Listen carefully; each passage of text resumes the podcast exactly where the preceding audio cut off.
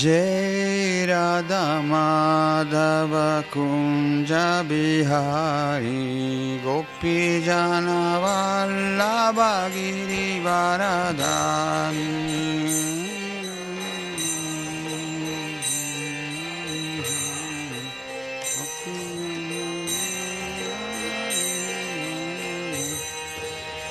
Jai Radha Madhava Kunja Bihari Gopi Jana Vallabha Giri Varadhari Radha Madhava Kunja Bihari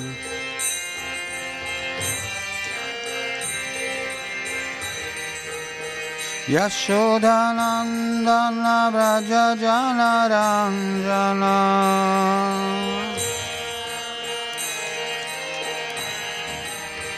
यशोदनन्दन व्रज जानरञ्जना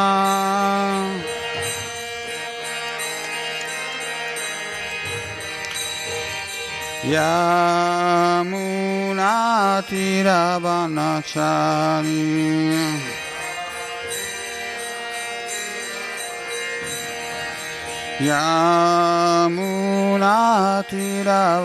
यमुनातिरवनचारी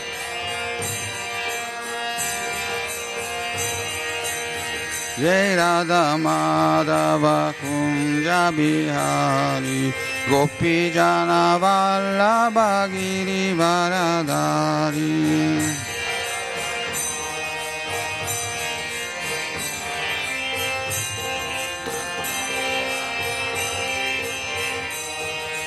जय राधा माधव कुञ्ज बिहारी गोपी जनवल्लभ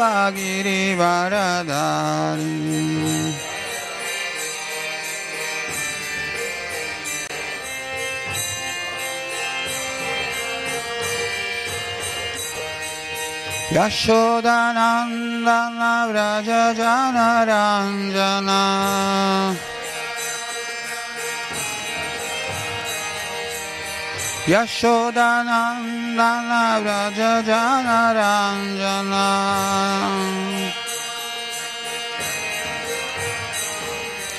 यशोदनन्दन व्रज जनरञ्जना यमुनातिरवनचारी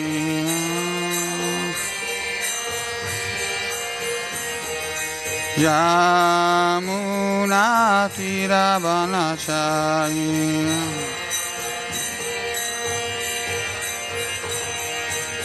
Hare Krishna, Hare Krishna, Krishna Krishna, Hare Hare, Hare Rama, Hare Rama, Rama Rama, Hare Hare, Hare Krishna,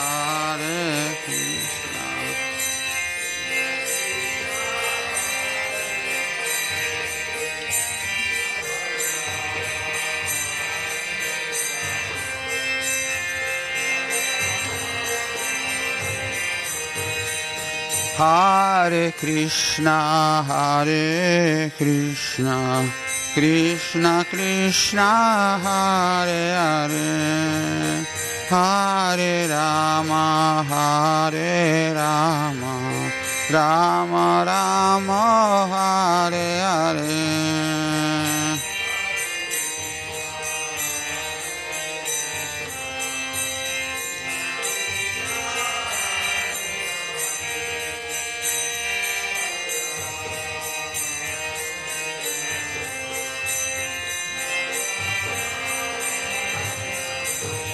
Hare Krishna, Hare Krishna, Krishna Krishna, Hare Hare, Hare Rama, Hare Rama, Rama Rama, Hare Hare.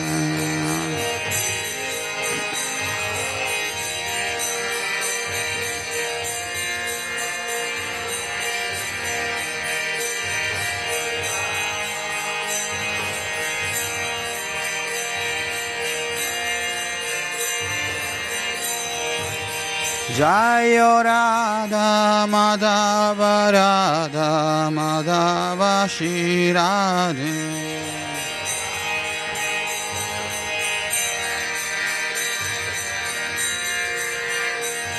जयो राधा व्रज सुन्दर राधा व्रज सुन्दर Shri Radhe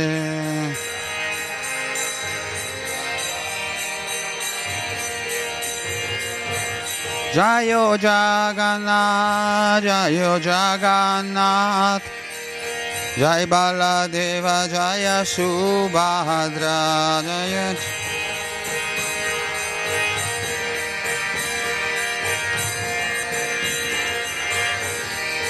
Jaya Nitai Gorango Nitai Goranga Nitai Goranga Jaya Nitai Goranga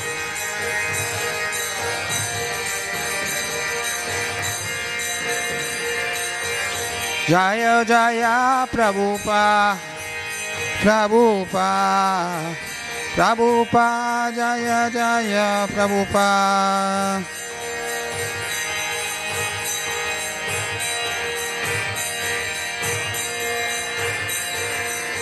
Jaya Jaya Guru De Guru De Guru De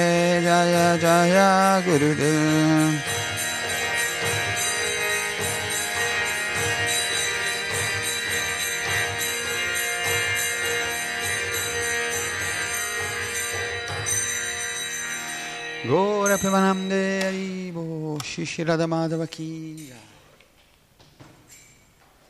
Shila Prabhupada ki jai. Gora Bhattavrinda ki jai.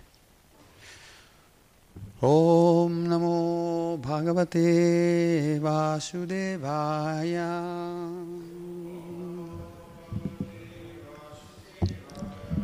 Om Namo Bhagavate Vasudevaya.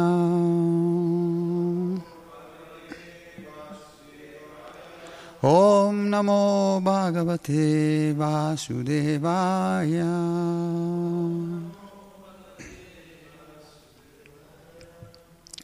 Hare Krishna, benvenuti a tutti a questo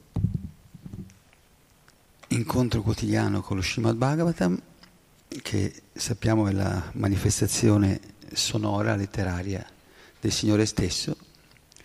Quando Krishna lasciò questo pianeta 5.000 anni fa, rimase portandosi, portandosi, dietro la religione e la conoscenza, lasciò lo Srimad Bhagavatam come suo sostituto.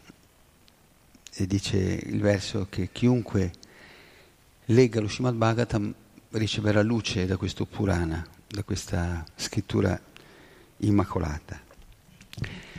Oggi leggiamo dal canto ottavo, capitolo terzo, le preghiere di Gagendra, i versi 20 e 21, però c'è scritto solo il primo.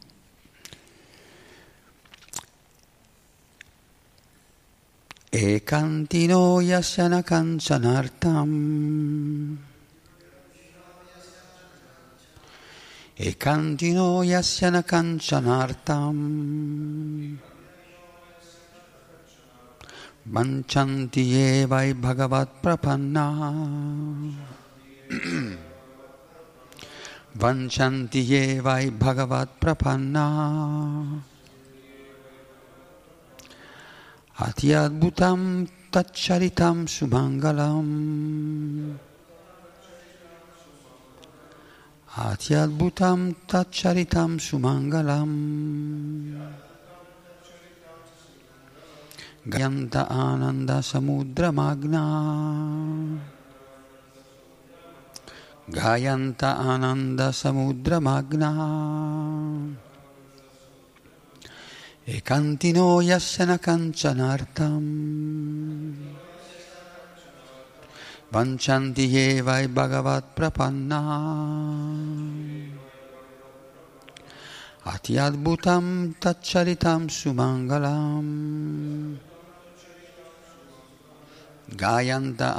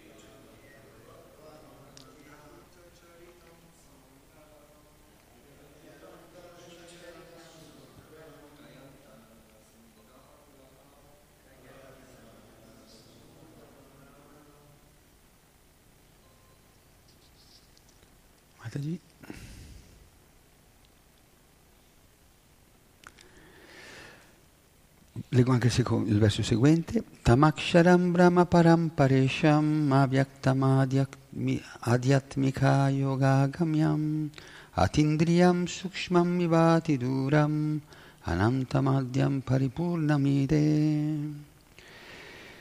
E cantina i puri devoti che non hanno altro desiderio all'infuori della coscienza di Krishna.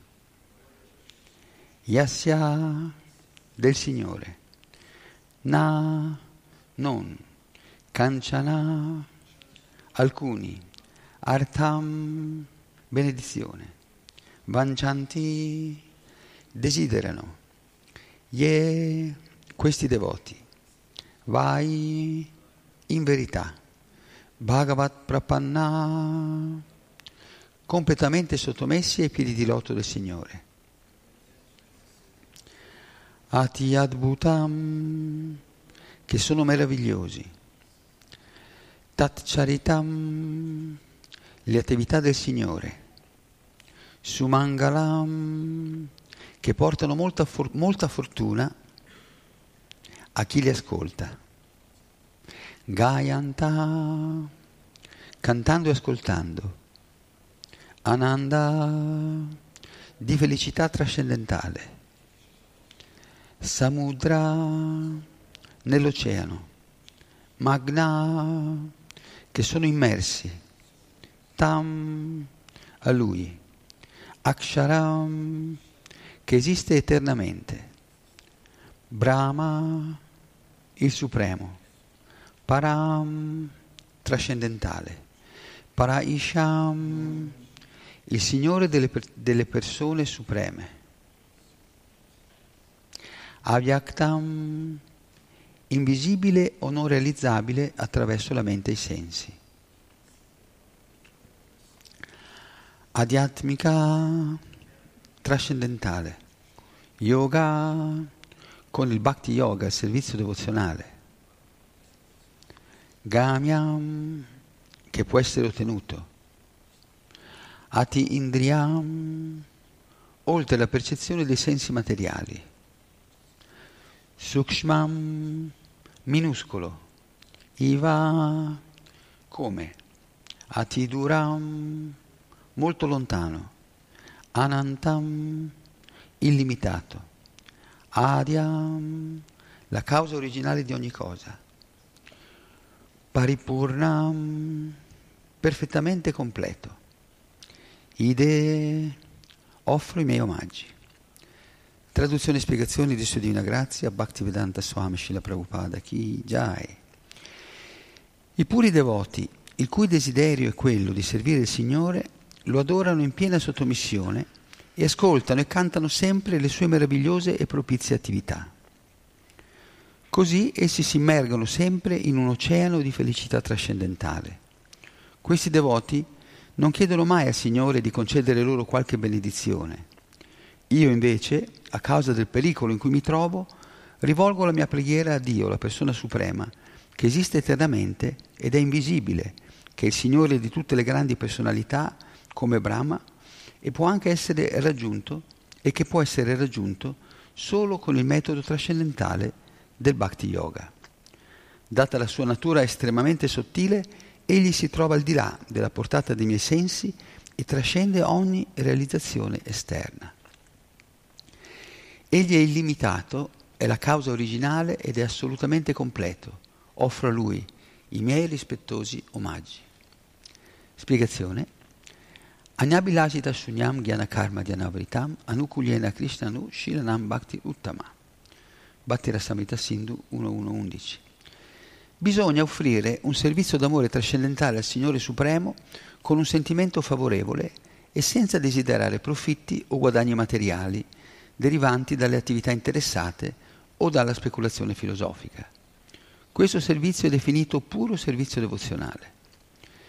I puri devoti non hanno, non hanno niente da chiedere a Dio, la persona suprema, ma Gagendra, il re degli elefanti, per forza di circostanze stava chiedendo una benedizione immediata perché non aveva altro modo per salvarsi. Talvolta, quando non c'è alternativa, il puro devoto, che dipende completamente dalla misericordia del Signore, lo prega di ottenere qualche benedizione. Ma in questa preghiera c'è anche del rammarico. Chi canta e ascolta i divertimenti trascendentali del Signore è situato sempre a un livello nel quale non c'è nulla da chiedere in termini di benefici materiali.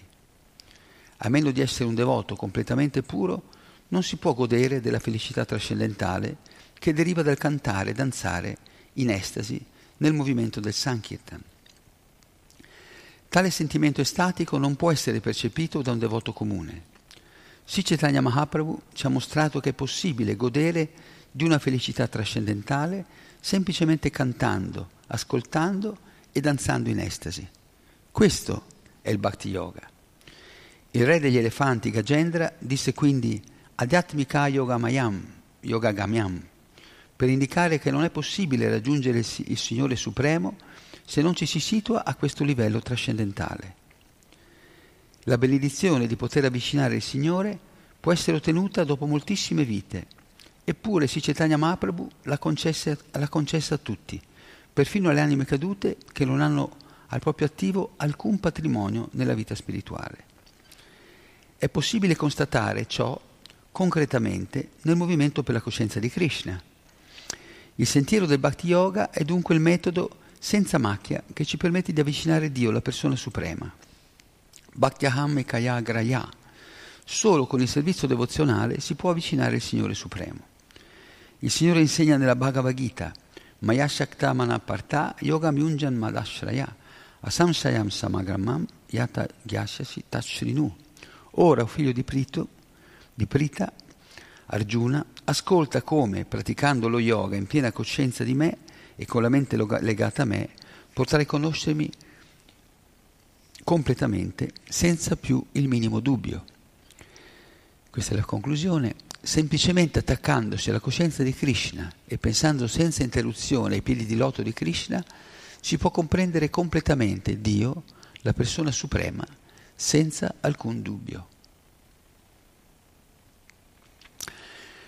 ओमाज्ञान्तिमिरन्दस्य ज्ञानञ्जनाशलाकया चक्षुरुमृतं येना तस्मै श्रीगुरवे नमः श्रीचैतन्यमनोभीष्टं स्थापितं येन भूतले स्वयं रूपकदामयं ददाति स्वापदं तिकं वञ्चकल्पतरुभ्यश्च कृपसिन्धुभ्य एव च पातितनां पावनेभ्यो वैष्णवेभ्यो नमो नमः Shri Krishna Chaitanya Prabhu Nityananda Shadvaita Gadada Shivasadi Gora Bhatta Vrinda Hare Krishna Hare Krishna Krishna Krishna Hare Hare Hare Rama Hare Rama Rama Rama Hare Hare.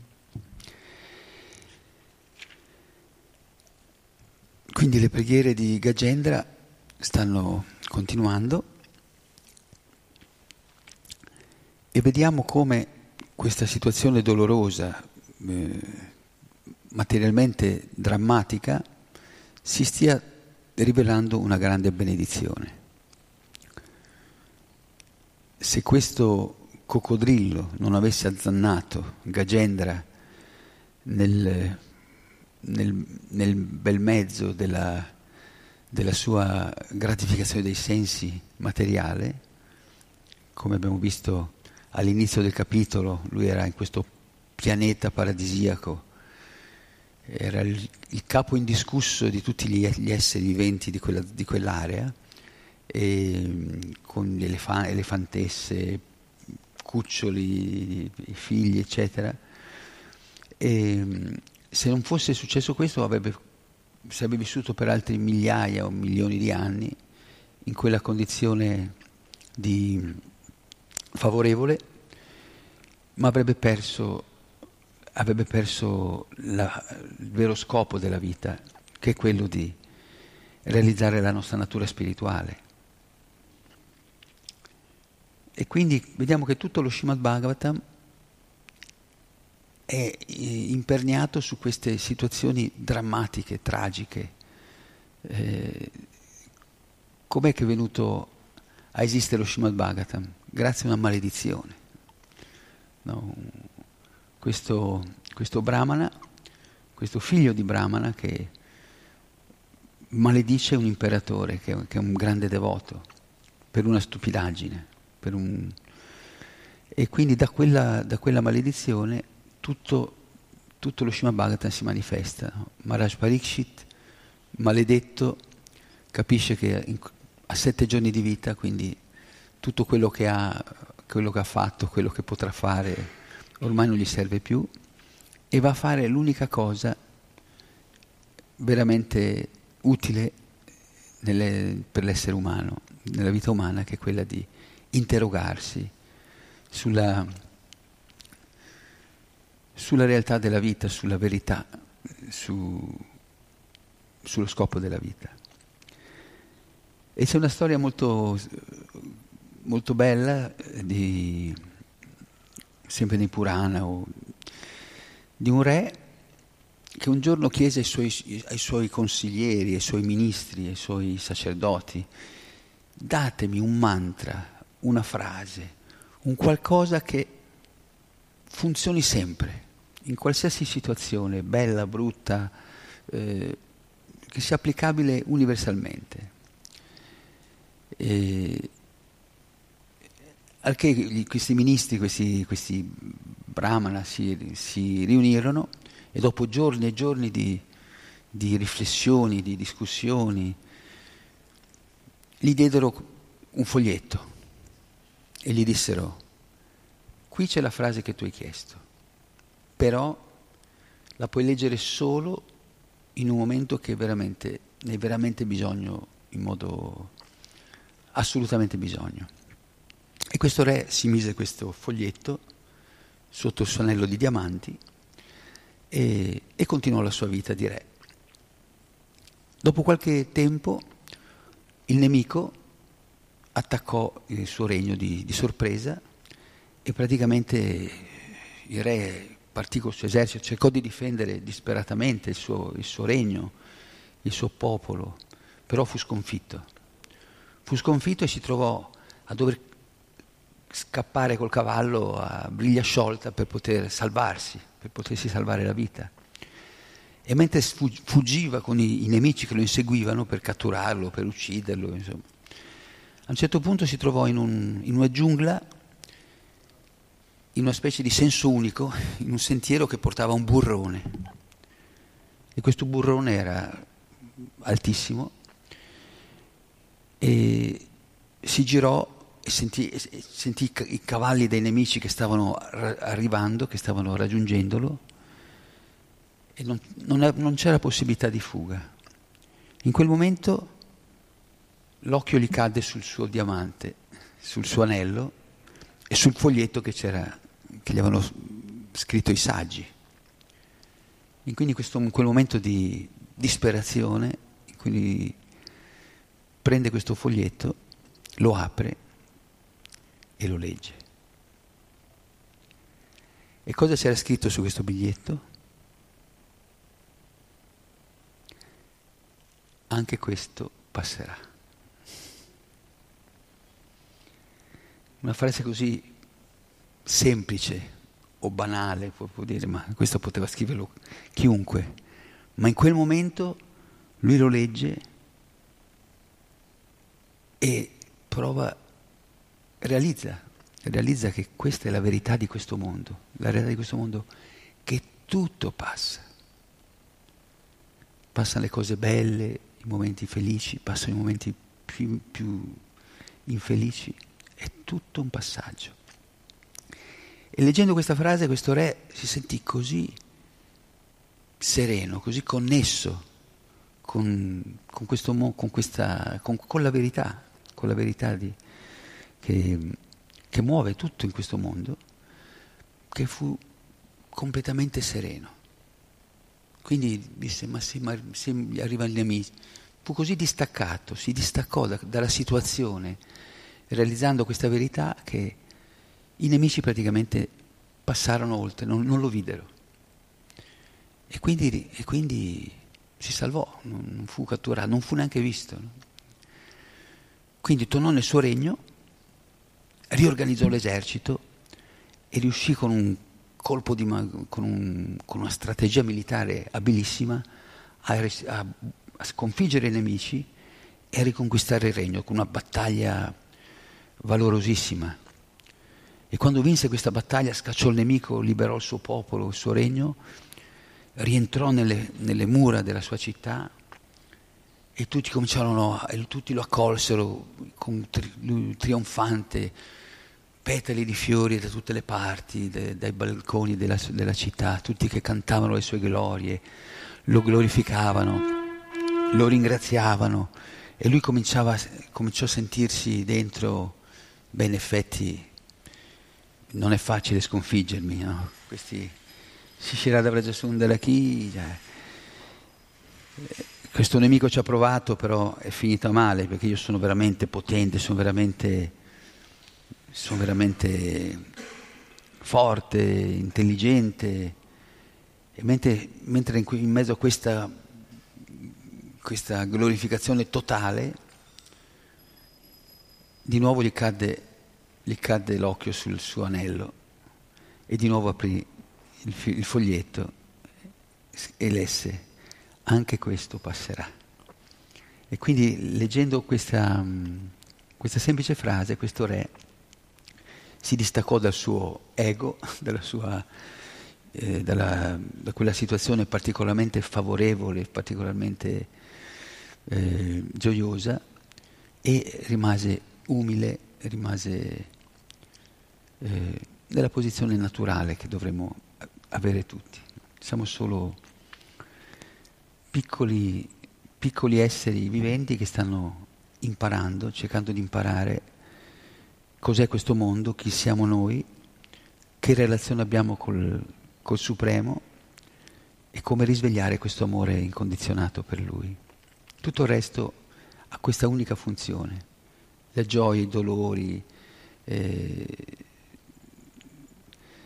le mh, mm, situazioni belle o brutte, quelle che sembrano favorevoli o sfavorevoli. In realtà Chaitanya Mahaprabhu dice che questo mondo non c'è niente di bello e niente di brutto, perché appunto è tutto talmente passeggero, è tutta una, è tutta un, una cosa, un sogno, un'illusione che ci deve, che da un lato ci fa sperare di poter trovare un po' di felicità nella materia, ma dall'altro ci delude eh, costantemente. È, fatto, è proprio strutturato in questo modo.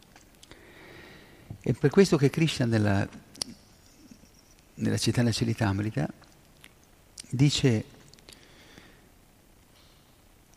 che quando un devoto chiede di soddisfare, mi avvicina per soddisfare i suoi desideri materiali, un devoto sciocco, dice. E purtroppo siamo più o meno tutti in questa categoria perché siamo ancora identificati, pensiamo che ancora Krishna debba soddisfare noi piuttosto che noi soddisfare Krishna. E, appunto Krishna dice, quando un devoto di questo tipo mi avvicina per soddisfare i suoi sciocchi desideri egoistici, io che sono intelligente non glieli soddisfo. In modo che questa...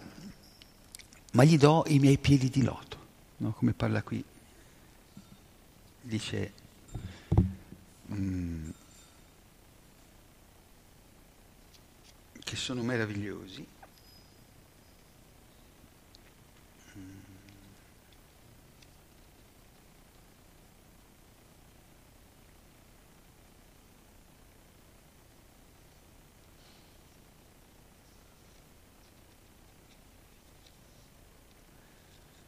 Quindi c'è...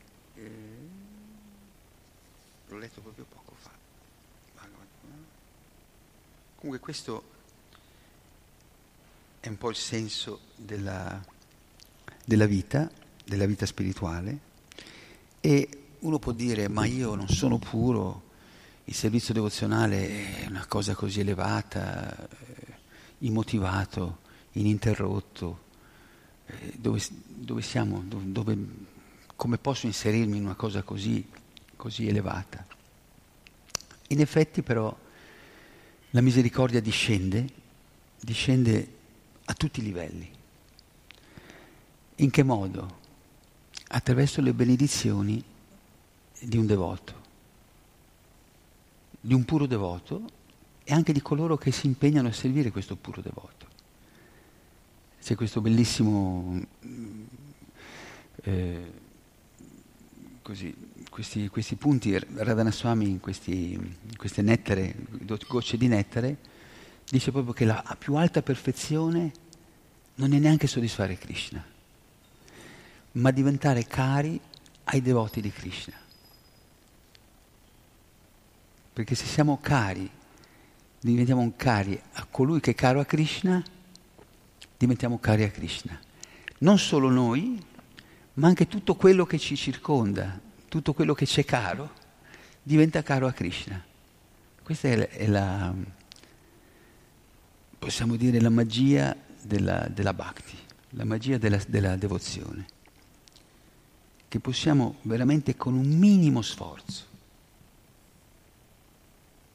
a volte basta veramente obbedire, affidarsi, avere fiducia nei devoti, anche se non sono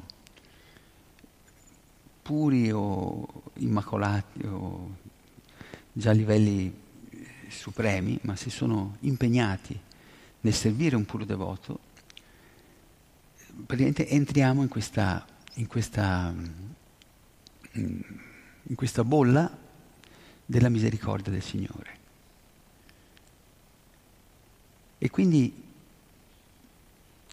vita spirituale vuol dire che impariamo a fidarci meno della nostra mente, dei nostri sensi, della nostra intelligenza condizionata, che abbiamo visto che i risultati di, di tanti anni o di tante vite no, non ci hanno portato da nessuna parte. Più abbiamo cercato di soddisfare i nostri i nostri desideri materiali, egoistici, e più abbiamo sofferto. Quindi questa è una cosa che se siamo qui l'abbiamo capita.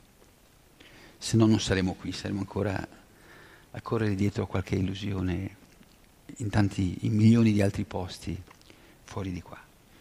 Ma da qui chiaramente a togliere veramente no, le, l'aspetto inconscio, più sottile di questo anarta, di questo desiderio di godimento che fa parte dell'anima, perché l'anima è fatta di felicità. L'anima è Ananda Maya Biasat, siamo parti di Krishna, Krishna è il supremo felice, è supremamente felice noi partecipiamo di questa natura. Quindi è naturale cercare la felicità, ma il problema, diciamo l'inghippo, è quando la cerchiamo per conto nostro, separatamente da Krishna. O vogliamo usare Krishna per una nostra soddisfazione personale. Allora lì, lì entra Maya, entra l'illusione, eh, entra la sofferenza, la confusione e tutto il resto. Quindi noi siamo qua, questo movimento per la coscienza di Krishna è proprio una clinica di riabilitazione spirituale noi stiamo cercando di trasformare la nostra coscienza condizionata da tanti, eh, tanti desideri, illusioni, condizionamenti passati, presenti, eccetera, nostra, riportarla alla, alla, nostra coscienza pura. E questo, e questo è possibile semplicemente ascoltando ascoltando e cantando o ripetendo e danzando. Quindi più semplice di così, non c'è neanche bisogno che capiamo tutto. Basta che siamo, facciamo questo atto di umiltà, di... è proprio questo il, il metodo, no? Shravana Kirtana, ascoltare e cantare. E può essere se, se ci impegniamo e continuiamo a impegnarci in questo processo, il risultato è assicurato. Siamo, siamo collegati col Signore, siamo collegati con, con i devoti, siamo protetti. Se invece smettiamo di ascoltare lo Srimad Bhagavatam, il Santo Nome, e immediatamente subentra la nostra, i mantra della nostra mente, dei, de, de, della nostra natura condizionata. E c'è anche un'altra bella storia di un, di un, un ragazzino giovane che aveva un nonno che tutti i giorni gli faceva leggere la Bhagavad Gita a questo nipotino. E quindi lui per, per rispetto, per eh, accontentare questo nonno, andava lì con lui e, e, il nonno gli leggeva la Bhagavad Gita e lui stava lì, ma con la testa era da tutt'altra parte, con la testa pensava adesso quando è che, quando è che la finisce, che posso andare a giocare, posso andare a divertirmi. E un giorno, dopo diverse, diverso tempo, questo nipote, questo ragazzino disse, nonno, guarda, io voglio essere sincero tutto quello che tu leggi dalla Bhagavad Gita, lo so che per te è importante, ma a me non mi rimane neanche una parola. Quindi gli disse, non perdiamo tempo, no? a te piace leggere la Bhagavad Gita, tu leggi la Bhagavad Gita, ma lasciami libero di fare quello che, che, che mi sento di fare. No? Che... E il nonno disse, Vedi quella cesta, la cesta del, del carbone, no? la cesta con cui alimentava la stufa. Prendi quella cesta, una cesta di vimini, e vammi a prendere l'acqua al fiume. E il, il nipote dice, ma, ma, l'acqua al fiume con la cesta che era un colabrodo praticamente. Come per far contento il nonno va al fiume, riempie la cesta e quando ritorna dal nonno chiaramente è, tutta asciutta non c'è rimasta neanche una goccia d'acqua. E il nonno disse, no, tu vai ancora. E di nuovo il nipote va lì, prende questa cesta d'acqua e quando torna è di nuovo vuota. Dopo la terza, quarta volta, dice, il nipote dice, ma nonno, ma, ma vedi, mi stai facendo fare una cosa inutile, mi stai facendo perdere tempo, ma come faccio a portare l'acqua con una cesta bucata? Una c-? E il nonno dice, ma non hai visto la differenza? Prima quella cesta era tutta nera del carbone e adesso è pulita.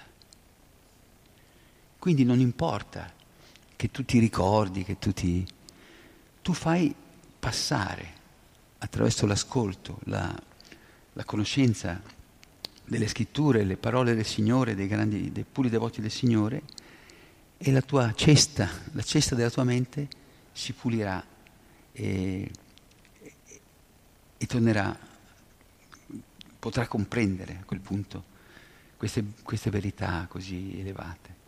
Quindi è questo il, il, il trucco, il trucco eh, disponibile a tutti, accessibile a tutti, no? semplicemente ascoltare e ripetere o e poi chiaramente questo prende più, più motivazione, più forza quando noi questa conoscenza, queste informazioni, questa misericordia la vogliamo condividere con altri. Prima di tutto tra di noi, tra di noi dovremo veramente cogliere ogni opportunità no?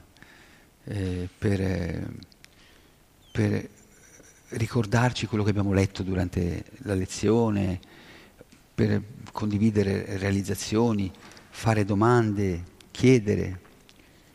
E, e allora si crea proprio, diventa, il Tempio diventa, non diventa differente dall'assemblea di Sukadeva Goswami con i saggi, con Maharaj Parikshit e tutto il resto. Ricreiamo la stessa coscienza, la stessa situazione.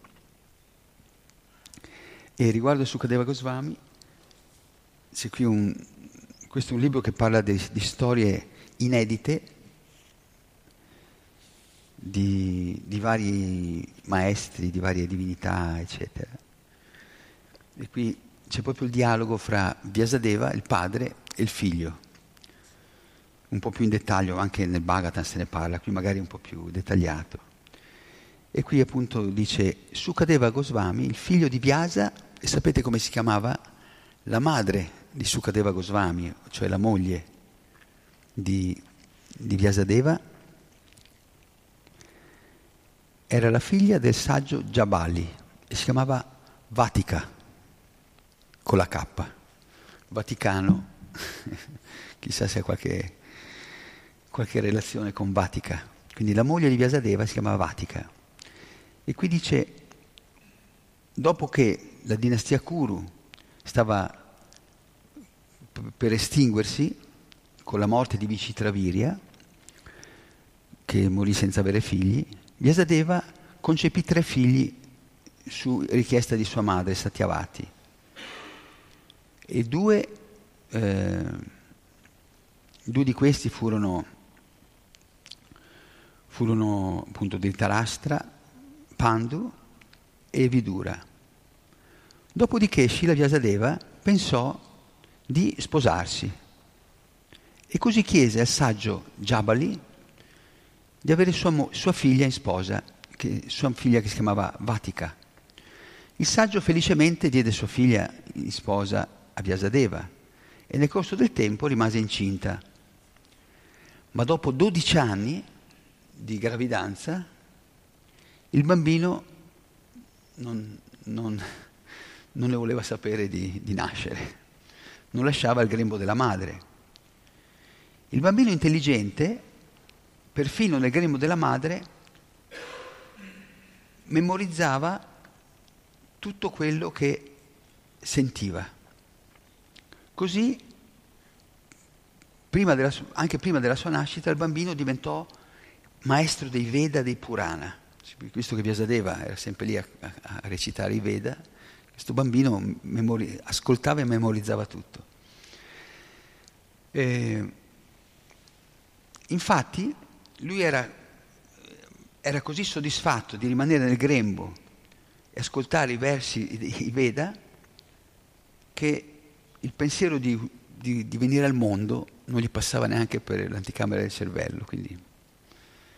Però il bambino comunque cominciava a pesare dopo 12, anzi eh, più anni e questa condizione diventò molto dolorosa per sua madre. Vyasadeva chiese al bambino nel grembo. Chi sei tu che sei entrato nel grembo di mia moglie? Perché non vieni fuori? Vuoi ammazzare tua madre? Il feto rispose, sono un rakshasha, sono un pisacia, sono, sono un demone, sono un essere celeste, sono un essere umano, sono un elefante, sono un cavallo, sono un pollo, sono una capra ci sono 8 milioni e 400 mila specie di vita e io sono apparso in ognuna di queste forme.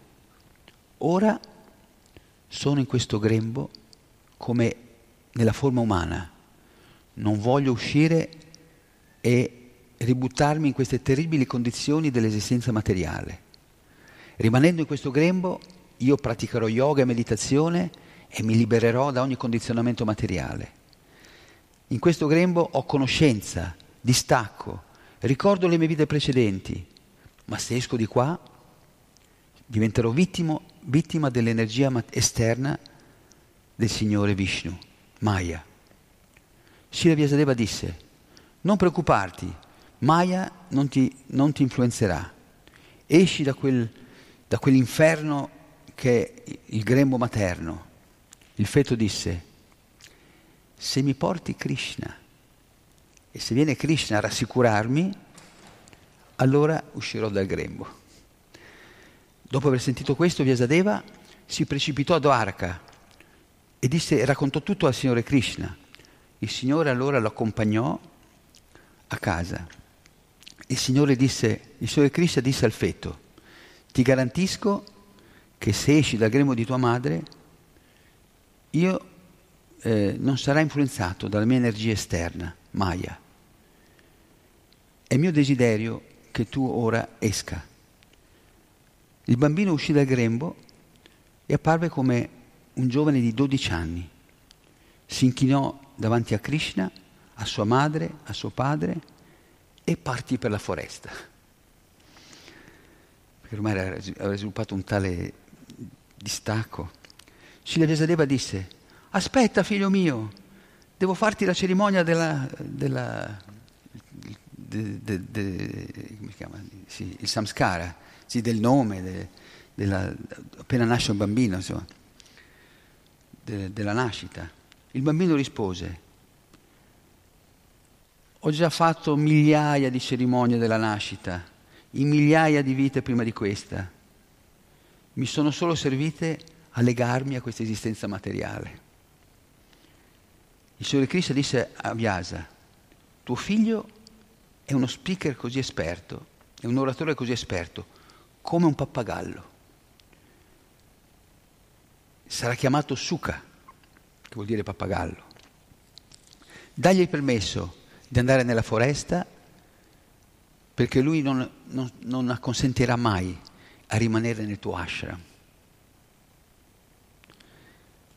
Non c'è bisogno che tu manifesti un tale affetto eh, parentale. Dopo aver detto questo, Krishna ritornò a Dvarka in groppa a Garuda. Vyasadeva disse a Sukadeva, o oh figlio, colui che non obbedisce ai, agli ordini del padre sicuramente andrà all'inferno, perciò rimani qui almeno per un po' di tempo. Sukadeva Goswami rispose, proprio come oggi io sono nato come tuo figlio, in un'altra nascita tu sei nato come mio figlio, perciò io sono tuo padre e tu devi seguire il mio ordine. non, lega, non, non negarmi il permesso di andarmene nella foresta, anche perché dovevo andare all'appuntamento con Maharaj Parikshit.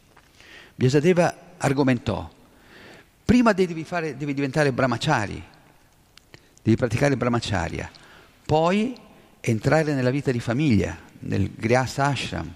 Dopo aver goduto della vita di famiglia, potrai ottenere la liberazione come vanaprasta e poi come sagnasi. Sukadeva rispose, se attraverso il celibato si può ottenere la liberazione, un eunuco impotente sarebbe già liberato, senza sforzi separati. Se sposandosi, se nella vita di famiglia, con la vita di famiglia si può ottenere la liberazione, allora sarebbero tutti liberati. Se risiedendo nella foresta si, poss- si potesse ottenere liberazione, allora tutti gli animali sarebbero già liberati. Dopo aver argomentato con suo padre in questo modo, Sukadeva Goswami continuò nella, nella foresta, si inoltrò nella foresta. Quindi leggendo queste, questi scambi possiamo veramente comprendere l'essenza no, della, della, coscienza di Krishna, che siamo grietako, bonetako, sadahari, boletako, diceva Mahaprabhu che, sei, che vivi nella foresta come rinunciato, che vivi in una casa come Griasta, canta sempre il santo nome di Krishna e, e otterrai la perfezione della vita. Grazie dell'attenzione, se c'è qualche domanda o commento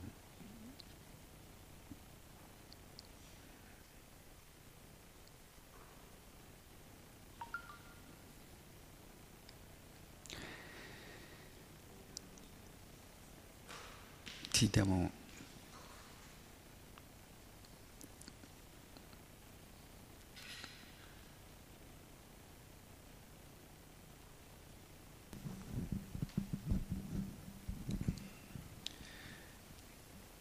che noi eh, usufruiamo diciamo, della, della, scia che i devoti prima di noi, i devoti, eh, lasciano col loro servizio voglio dire, a volte raccogliamo, ma in realtà non entriamo nello spirito giusto, cioè che assaporiamo bene quello che ci tramandano. E, e a volte mi sento come eh, una persona che non vuole lavorare, ma che usufruisce del lavoro altrui. Eh, e quindi eh, questo mi rende un po' eh, eh, disonesto, non lo so, insomma non mi sento tanto a posto a volte perché eh, vedo che ci sono tanti devoti che veramente dedicano la propria vita eh, ehm, a, a questo amore verso Krishna, eh, e però poi eh, noi assaporiamo quello che loro coltivano, mangiamo il loro frutto eh, e quindi a volte non mi sento tanto a posto ecco, con la coscienza sì. perché dico io non vado a fondo poi in realtà a questa devozione, vorrei ma non riesco. È una bella, è una bella attitudine questa, una bella attitudine sentirsi indegni, sentirsi approfittatori, approfittatori, della. Della, del servizio di altri devoti. Però in effetti quello che fa la differenza, tanto eh, non potremo mai fare quello che ha fatto Prabhupada per noi, eh, non potremo mai ripagare Prabhupada di quello che ha fatto per noi e per incalcolabili altri esseri viventi. Ma nella Bhagavad Gita c'è proprio la soluzione di questo dilemma. Dice, anche se non riusciamo a seguire eh, le istruzioni in modo in, in, come vorremmo, no? in modo così preciso, così devozionale, così. ma se non proviamo risentimento, cioè se apprezziamo, cioè la, già l'apprezzamento di quello che hanno fatto gli altri devoti, passati, presenti, futuri, già questo apprezzamento per noi è, possiamo dire, la nostra moneta di scambio, cioè quell'apprezzamento rende anche la nostra eh, situazione un po' di comodo, possiamo dire, di, stiamo, è come essere eh, trainati dagli altri, no? Quindi farci essere al traino di, di, questo movimento ci rende partecipi. Cioè già, già, apprezzare, già, apprezzare, è il primo sen, sintomo di, di, gratitudine.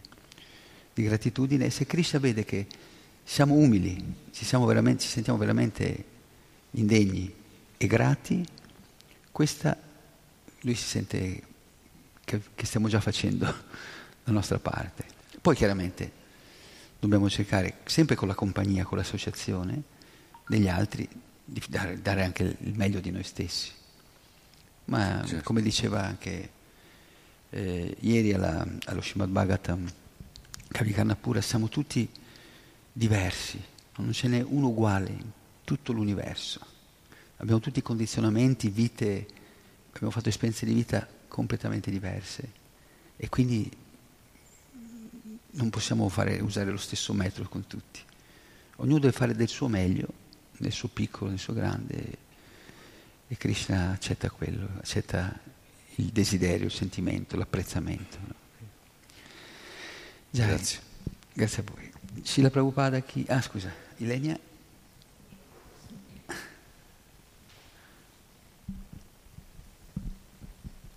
No, non è una domanda, più che altro ringraziare questo Signore perché cioè, il suo intervento mi ha dato tanta gioia, perché alla fine in un percorso spirituale penso che essere anche sinceri, perché magari in alcuni momenti ci possono essere delle cose da affrontare, no? a volte vedo persone che le nascondono no? e quindi si creano rancori, cose, insomma. E invece quando già solo una cosa viene alla luce è come se si alleggerisse, no? Quindi cioè, secondo me già il passo di dirlo ha, appunto come dicevi tu, cioè, crea umiltà e comunque anche una possibilità, un'apertura verso l'altro per migliorare? Quindi cioè, mi, mi ha dato molta gioia. Dai. Insomma, ti voglio ringraziare. Grazie a te.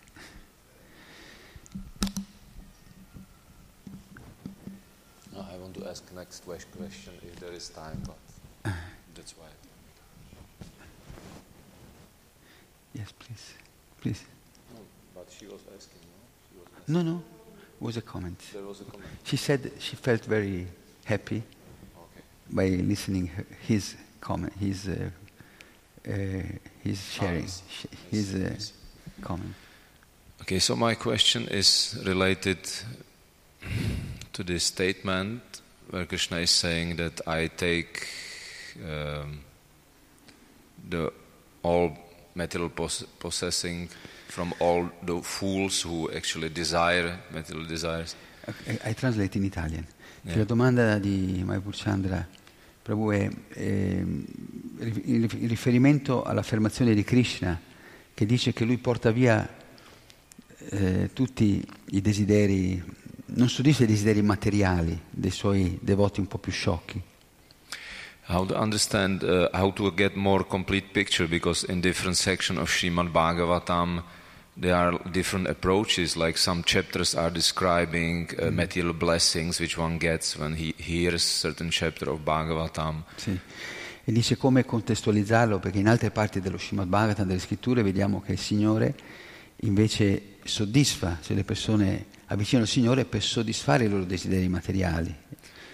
Or I find also quite interesting the story of Maharaj Yayate in the ninth canto of Srimad Bhagavatam, where it's actually mentioned that Maharaj Yayate asked his son Yadu to accept his old age so, so that he can enjoy more sex, but Yadu refused. Eppure appunto c'è l'episodio del nono canto dello Srimad Bhagavatam in cui Maharaj Yayati chiese la giovinezza di suo figlio Yadu per poter godere della gratificazione dei sensi, per prolungare la sua gratificazione dei sensi, ma suo figlio Yadu rifiutò. And in purport to this, uh, to this verse, it's ex- actually explained that it's perfectly okay when Maharaj Yadu first satisfies his material desires and then completely surrenders.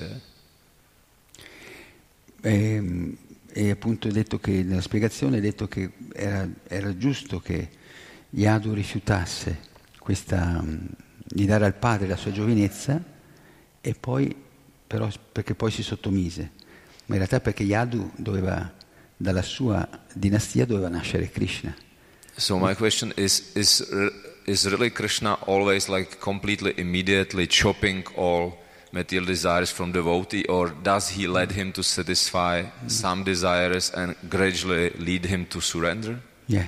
Quindi la mia domanda è, Krishna toglie via, stronca tutti i desideri materiali del suo devoto, dei suoi devoti, anche meno avanzati, oppure li soddisfa, gli toglie gradualmente questi desideri.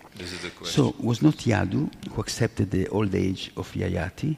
No, was, no, he, was Puru. He refused. He refused. because the other son. Uh, yeah, Puru. yeah, Puru Puru, accepted. Yeah. Why he refused? Because uh, it is mentioned that Yaru said that I still did not satisfy my material desires enough, mm. and that's why I cannot accept your old age. But the real reason was that Yadu was supposed to give uh, start a dynasty in which Krishna had, was supposed to appear. Mm-hmm. eh sì, praticamente Yadu disse al padre, io non ho ancora soddisfatto i miei desideri materiali, quindi non ti posso dare la mia giovinezza, se no poi io come faccio? Ma quello che avevo letto su, dei commenti nelle spiegazioni, che Yadu in realtà non era per godere di più lui, ma era perché sapeva che Krishna sarebbe apparso nella sua dinastia e quindi doveva, doveva procreare, insomma, era... Comunque Ehm, riguardo, magari Legna li vuoi tradurre tu a lui? Li traduci tu così facciamo... Sì, riguardo alla, um, al fatto che Krishna, Krishna è il perfetto psicologo, lui conosce passato, presente e futuro di ognuno di noi, quindi sa cosa può togliere, cosa, cosa possiamo tollerare e cosa invece sarebbe troppo per noi. Quindi Krishna ci dà eh, il, ci toglie le cose che sono sopportabili, che possiamo, senza perdere la fede in Lui, che possiamo poi continuare nel nostro processo, e ci dà quelle cose che non distraggono troppo la nostra vita spirituale. Se una cosa diventa una cosa che può appunto distrarci, eh, deviarci, confonderci dalla, dallo scopo per cui siamo qui, che è la coscienza di Krishna, Krishna ce la toglie. Se una cosa può essere usata in modo favorevole per avanzare nel, nel servizio devozionale, Krishna ce la dà. Quindi dobbiamo avere questa fiducia, questa fede che è tutto programmato da Krishna. Se Krishna ci toglie qualcosa dobbiamo dire sempre grazie che me l'hai tolta, anche se non capiamo perché, può sembrare può sembrare ingiusto o doloroso.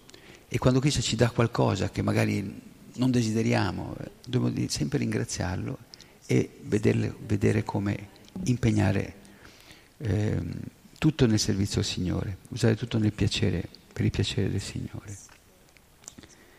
E quando facciamo questo, e se non riusciamo a farlo per il suo piacere, almeno seguiamo quello che è, cerchiamo di accontentare i devoti.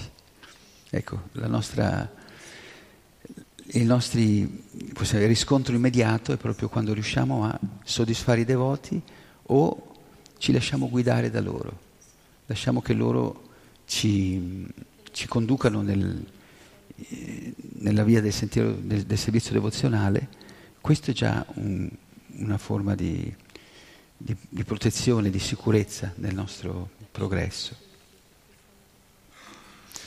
Can I, can I quote Srila Prabhupada, Yeah. please?